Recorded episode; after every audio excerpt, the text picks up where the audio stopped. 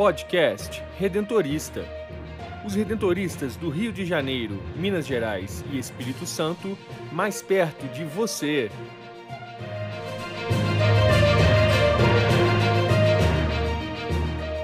Olá, o podcast Redentorista da província do Rio está no ar. Eu sou Brenda Mello e no episódio de hoje falamos sobre a declaração do padre Vitor Coelho de Almeida como venerável. A conquista é comentada pelos vice-postuladores da causa de beatificação do padre Vitor, Dom Darcy José Nicioli e padre Anísio Tavares. Dando continuidade ao tema, o historiador Rafael Bertante explica como se dá um processo de canonização. E vocação é o tema do quadro Espiritualidade Redentorista com o superior da província do Rio, Padre Nelson Antônio Linhares.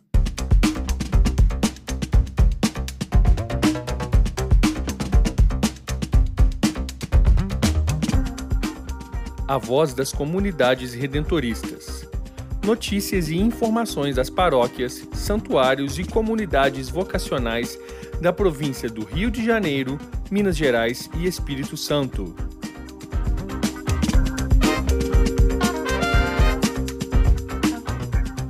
No dia 5 de agosto, durante uma audiência concedida ao prefeito da Congregação para as Causas dos Santos, cardeal Marcelo Semeraro, o Papa Francisco assinou o decreto que proclama o servo de Deus, Padre Vitor Coelho de Almeida, como venerável, sendo reconhecidas as suas virtudes heróicas. O fato representa mais um passo no processo de beatificação do missionário redentorista, conhecido como Apóstolo de Aparecida, pelo ministério exercido na Rádio Aparecida, no Santuário Nacional e nas Santas Missões Redentoristas, como explica o arcebispo de Diamantina e vice-postulador da causa de beatificação do Padre Vitor, Dom Darcy José Nicioli. O processo teve início em 1998 e o Padre Vitor foi considerado servo de Deus. Agora, com as suas virtudes, ele é um venerável. Então, o missionário redentorista, o sanitarista, o catequista do Brasil, o apóstolo da Rádio Aparecida, já está muito próximo de ser elevado à glória dos altares. Para isso depende da aprovação de um milagre que constatamos na cidade de Ribeirão Preto.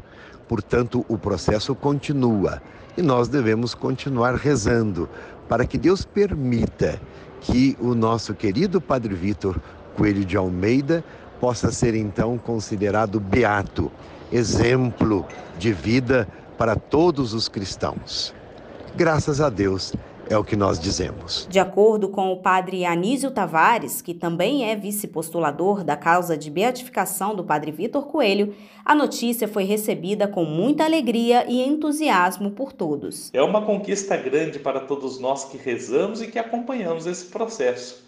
Você que reza, que envia suas graças, que visita o memorial, hoje é dia de felicidade para todos nós. E é um dia muito significativo, porque há 99 anos exatos, no dia 5 de agosto de 1923, o servo de Deus, Padre Vitor Coelho de Almeida, que agora é venerável, foi ordenado padre na Alemanha.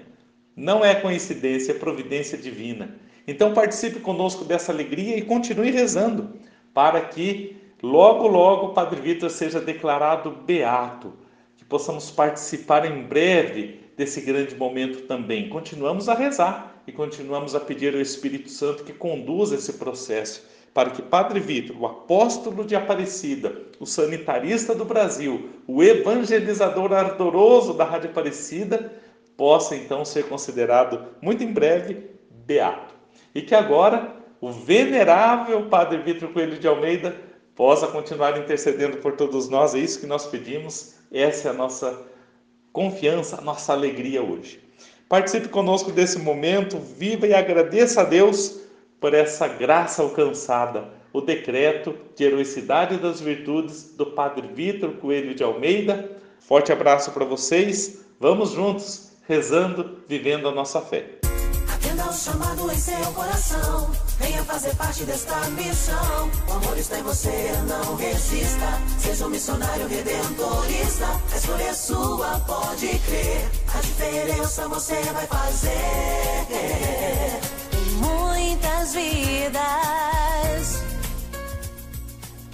Vocação não é só chamado, é também resposta. Qual é a sua?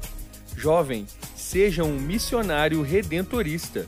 Informações pelo WhatsApp vocacional 31 99979 3523.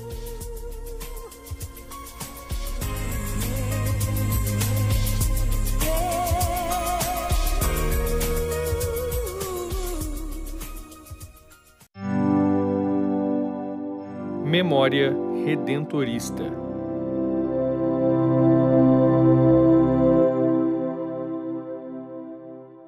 No princípio de agosto de 2022, recebemos a notícia que o servo de Deus, Padre Vitor Coelho, foi declarado venerável. Vamos conhecer um pouco mais sobre este processo? Eu me chamo Rafael Bertante, sou historiador da província do Rio e no Memória Redentorista de hoje vamos falar sobre o processo de canonização. Antes de começar, lembro a vocês que o Padre Anísio conversou com a gente no episódio 88 e nos contou sobre a trajetória de vida do Padre Vitor Coelho. Se ainda não ouviu, não deixe de conferir. Mas, voltando ao assunto, os santos e santas têm um papel muito importante para a Igreja Católica. Para começar, a sua vida serve como testemunho aos demais católicos Além disso, a santidade estreita a união do homem com o Pai. Os primeiros santos católicos eram pessoas de grande relevância para a edificação da Igreja Católica ou eram mártires, aqueles que morreram em nome de sua fé cristã. Nesse primeiro momento, o reconhecimento dos santos vinham através de aclamações populares. E depois havia a confirmação através dos bispos locais. Posteriormente, em 1234, o Papa Gregório IX declarou que a canonização seria uma atribuição exclusiva do Papa. A canonização é uma sentença definitiva e irrevogável, na qual o Papa afirma que aquela pessoa viveu de forma extraordinária, sobretudo amando a Deus sobre todas as coisas por isso, ela serve como modelo para que todos aqueles que querem viver a mesma graça. E atualmente, o órgão responsável por esse processo até a confirmação do Papa é a Congregação para a Causa dos Santos. E como se desenvolve esse processo de canonização? Para que o processo de canonização seja iniciado, é preciso se atentar a pelo menos três requisitos: a fama de santidade, o exercício das virtudes cristãs e a ausência de obstáculos insuperáveis contra a canonização. Assim, o processo é dividido em diversas fases, que vão desde a investigação da vida do candidato a santo até a constatação de milagres realizados por sua intercessão. Na primeira fase, o processo se dá em escala diocesana, quando acontece a sondagem da vida e virtudes heróicas de santidade de um candidato. Após isso, dá-se o pedido de abertura do processo. Nesse momento, também acontece a nomeação de um postulador para a causa e segue-se a investigação da vida do candidato.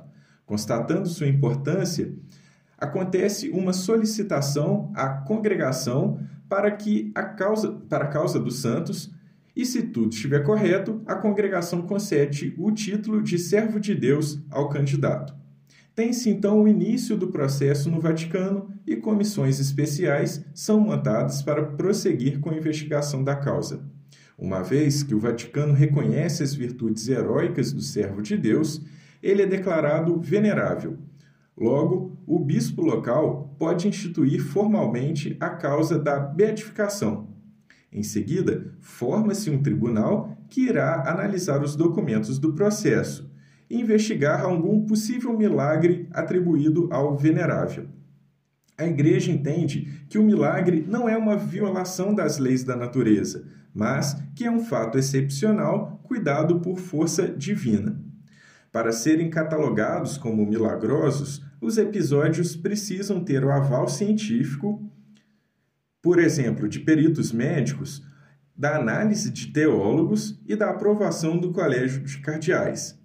Essas três instâncias devem avaliar se o caso foi alcançado logo após o apelo, se o pedido foi totalmente contemplado se o problema foi solucionado e não terá chance de voltar a acontecer, e se a ciência não pode ser capaz de explicá-lo. Bom, confirmado o milagre do candidato, acontece a exumação dos seus restos mortais e translado e o translado para uma igreja, em que seja fácil o acesso à visitação pública.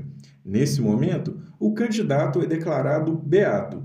Com a beatificação, é permitido o culto público em louvor do beato, mas limitado a uma instituição eclesiástica. O processo continua. Acontecendo um outro milagre, após a sua beatificação, é instituído um tribunal do milagre. Envia-se as constatações a Roma para a comprovação de especialistas. Comprovando esse segundo milagre, o religioso se torna santo, ou seja, acontece sua canonização. A canonização valida a santidade e instaura o culto público do santo em toda a Igreja Católica. Logo, ao ser canonizada, a pessoa é considerada um modelo para a Igreja em todo o mundo. Assim eu me despeço de vocês. Até a próxima! espiritualidade, fé e devoção à luz do carisma redentorista.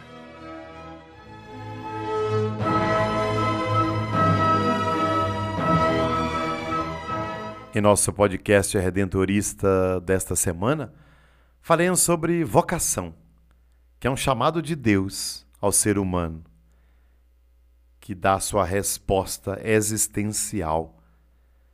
Vocação é o sentido da vida Vocação tem a ver com a identidade de cada pessoa que se realiza colocando ao serviço seus dons. Cada um recebe uma vocação para ser plenamente um ser humano. Esta é a nossa vocação humana.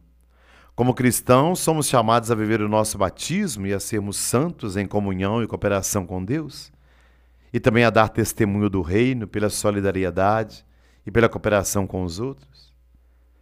Esta é a nossa vocação cristã. Finalmente, precisamos descobrir a vocação concreta, por exemplo, como leigos, ou religiosos consagrados, ou ministros hierárquicos, ou então no casamento, que nos tornará capaz de dar nossa contribuição específica para a construção do reino de Deus. Vocação é diferente de profissão. A profissão está muito ligada ao fazer Profissão está ligado ao ganhar o sustento de cada dia, ganhar o salário, em produzir.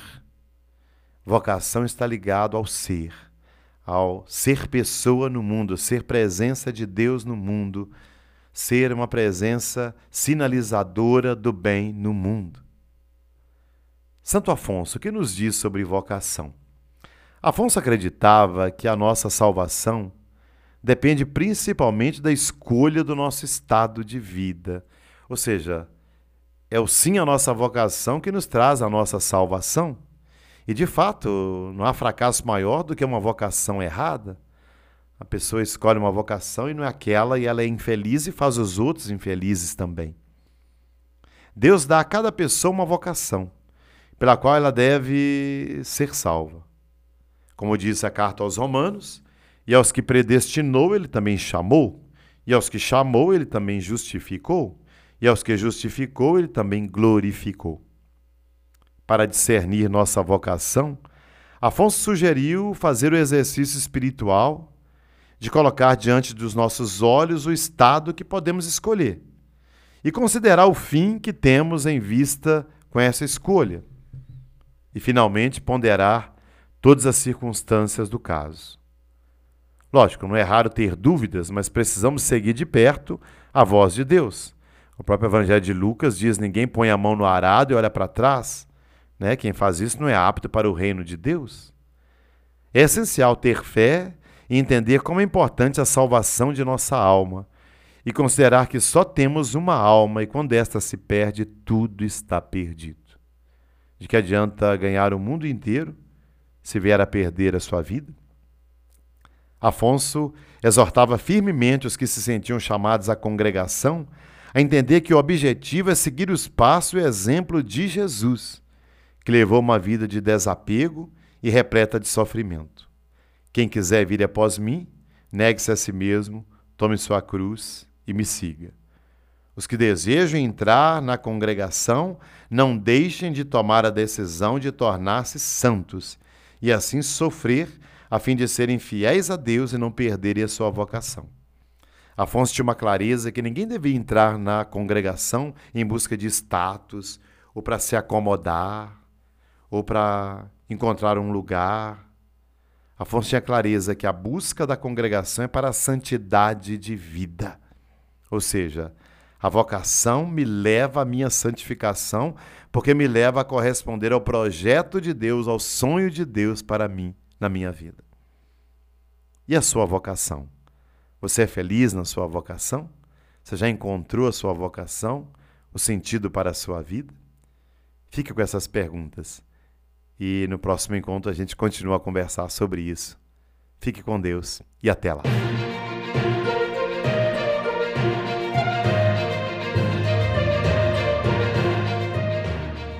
Quer saber mais sobre os missionários redentoristas do Rio de Janeiro, Minas Gerais e Espírito Santo?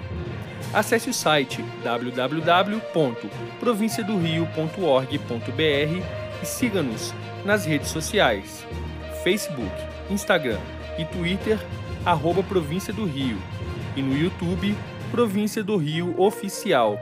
Conecte-se com a nossa província. Queremos você sempre presente na grande família redentorista.